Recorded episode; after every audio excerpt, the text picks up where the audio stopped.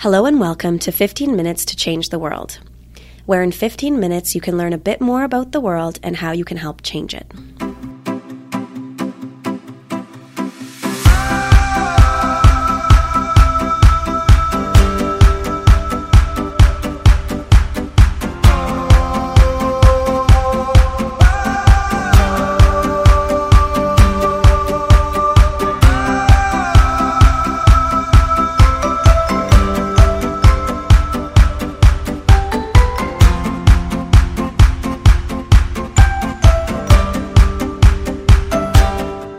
My name is Kasha Sushin at Care Canada and the host of this podcast. CARE fights poverty by empowering women and girls around the world in more than 94 countries. Today's episode, we are looking at children's education. September is the time for back to school, back to teachers and books, packing lunches and drop off pickup schedules. For little ones and not so little ones and parents alike, it is a time filled with excitement and anxiety all bundled together. But education looks very different in many other places around the world. In fact, 65 million girls around the world won't step foot into school this year. And we know that two thirds of all those that can't read or write around the world are women. CARE works to empower women and girls through education, training, and establishing communities and cooperatives where women, families, and their entire communities can thrive.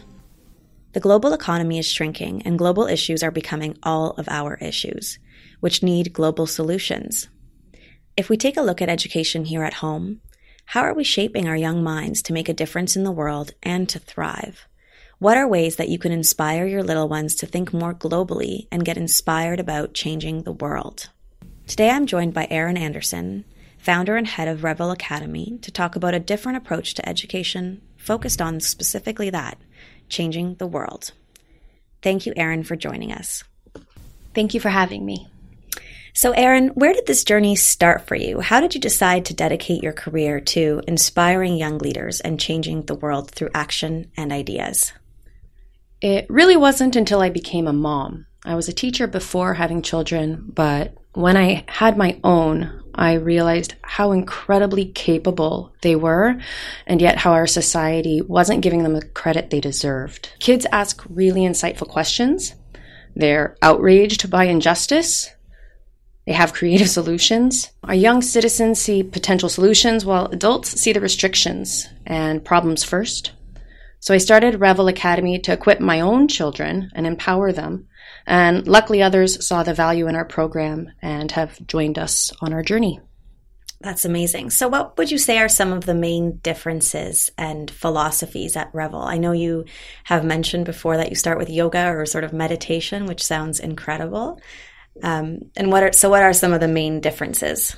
We do start every single morning with a mindfulness session. So whether it's yoga or coloring, um, body scans, meditation, um, just to start off our day on the right foot and, and really ground ourselves um, and find our purpose for the day. We are self paced, which means they can, let's say they're seven years old, maybe they're doing the grade two math but they're in grade four reading, and that's okay. They can all work at their own pace. Um, we are also a mastery based system, so until you really have it, you don't move on. And so we can support them in the areas they need support and let them accelerate in the areas that they are really strong in. Uh, we also are very um, cognizant of having a warm hearted and tough minded approach. We believe in kindness, but we also feel that they need to hold each other and themselves accountable for their own education. And it's really incredible to watch these students and learners um, have power over their own education. We love the Young Heroes concept. And we think it's something that is a, an amazing way for young minds and young children to start to look at the world maybe at home or, or somewhere globally and find an issue and try to really understand it and figure out ways that they can help create change. How are some of the ways that uh, the kids are tackling issues? There's a big concern about girls and education And so they've started trying to figure out how to tackle this problem. And it is a different problem in different countries for different reasons. But they're also realizing that there are so many different layers. They don't know whether they build a well so that the girls don't need to spend all day going to get water and can therefore go to school? Or do they build the school so that there's more access? Or is it more of a political change that needs to happen? So it's really interesting to try and watch them figure out what to tackle 1st mm-hmm. and and the action plan. And of course, it, it is there. It, there are so many layers. It can be overwhelming, but the fact that they're still going to make a plan and do their research and figure it out is really really exciting. How would you say learning is changing, or how would you say learning maybe needs to change into a more global context? I believe that in North America, especially, we need to change our educational system. We are still educating or schooling in the way that we have been doing for hundreds of years. Um, I strongly believe in mixed age groups, um, not only because a calendar based system doesn't make sense to me. I don't think that just because you were born in a certain year, you should be on the same page in the textbook as everybody else. Um, you learn so much from um, people older than you, mentoring on leadership, and you learn so much empathy for when you have kids younger than you in the program. I believe that we need to start valuing creativity more. Um, we talk a lot about STEM and STEAM, and yes, the arts are in there, but the emphasis is always on the science and the math. Mm-hmm. And we lose a lot of our our kids that way. They, especially our creative kids, they don't see themselves being um, valued in our system, and they start to conform. And our world needs creative solutions. We need these these minds to rise up and and have a voice. I really like your point on creativity, especially because I think in global context these days, what we're seeing is a lot of really creative entrepreneurs. Yes. There are a lot of apps that are solving issues that governments in different places can't solve, um, that are really going straight to the hands of of users straight to the hands of people that need whatever the service is.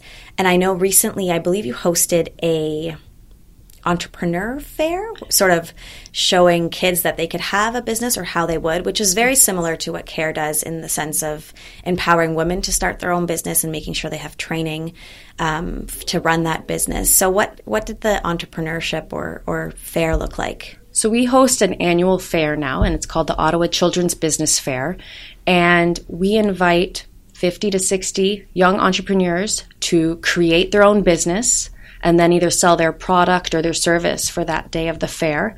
A lot of them then go on to continue this business. My my daughter started a a bath company and my son started a paracord bracelet company and they're still selling them. My daughter's creating a website. Um, but it does give them the ability to create a business and no this might not be their lifelong passion. Mm-hmm. but to know what goes into creating a business what are your costs? What are your you know what should your pricing be in order to entice a customer and yet pay yourself back? Um, mm-hmm. our kids have to pay back whatever they buy. So if they didn't sell enough they end up in the hole. And that's a good lesson too that uh, they have to really think about all the financial implications and what are people going to want to buy. Did any of the kids go into a sort of not maybe necessarily a social enterprise, but a product that is particularly environmentally friendly or um, sort of has any kind of give back model? A lot of them had give back models. A lot of them said we will donate a certain mm-hmm. percentage to this this um, group, which I think is one, it is a good marketing technique. But two, they also saw that with financial literacy, how we try and teach to save, to spend, and to donate, it had that donation aspect. And I think if we can work that in as young as possible, that you do save, spend, and donate, I think that would be brilliant. Mm-hmm. So, as a part of our financial literacy program, that is something we talk about. And in figuring out who you're going to donate to, you're doing more research, you're finding which agencies are doing what. And that piece alone gets them thinking about the broader picture. That's great. That's creating a generation of, of people giving back. Yes. so, Erin, how can someone with little ones at home take action? What would you suggest are some of the tangible ways to make sure that your child is developing the skills they need for a more global, interconnected world where they can also help be more independent? Valuing voice is to me the number one. If you value their voice and their opinion at home, they will have the strength to go and use their voice outside of the home. I also think that as parents, we need to be role models. We need to have um, a passion and a direction. We need to be involved in a cause. Um, and when our kids see us take the lead, mm-hmm. They too want to help. But if we are just telling them, "You go change the world," and we're I'll not willing here. to do it, yeah, it's it. They don't get the message. Mm-hmm. Um, I think modeling is incredibly important. Um, taking risks ourselves, putting ourselves out there, talking constantly about the issues going on. I think a lot of times as parents, we try to shield our kids from the world, and that's not helpful. We can read articles, current events. There's a great website called Newsela that breaks um, current event articles into different lexile levels so that kids of all ages can read the same story but at a level that's appropriate for mm-hmm. them.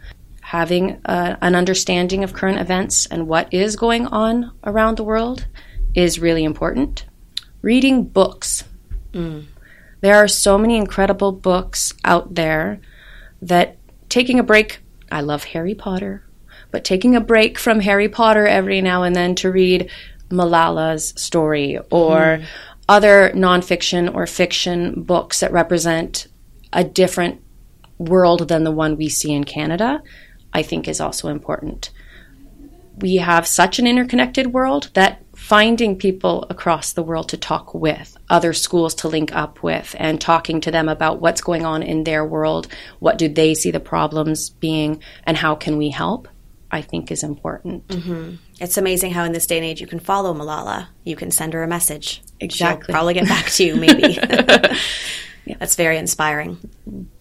We also need to teach our kids how to listen mm-hmm. and to another side, to another perspective, and learn how to agree or disagree respectfully.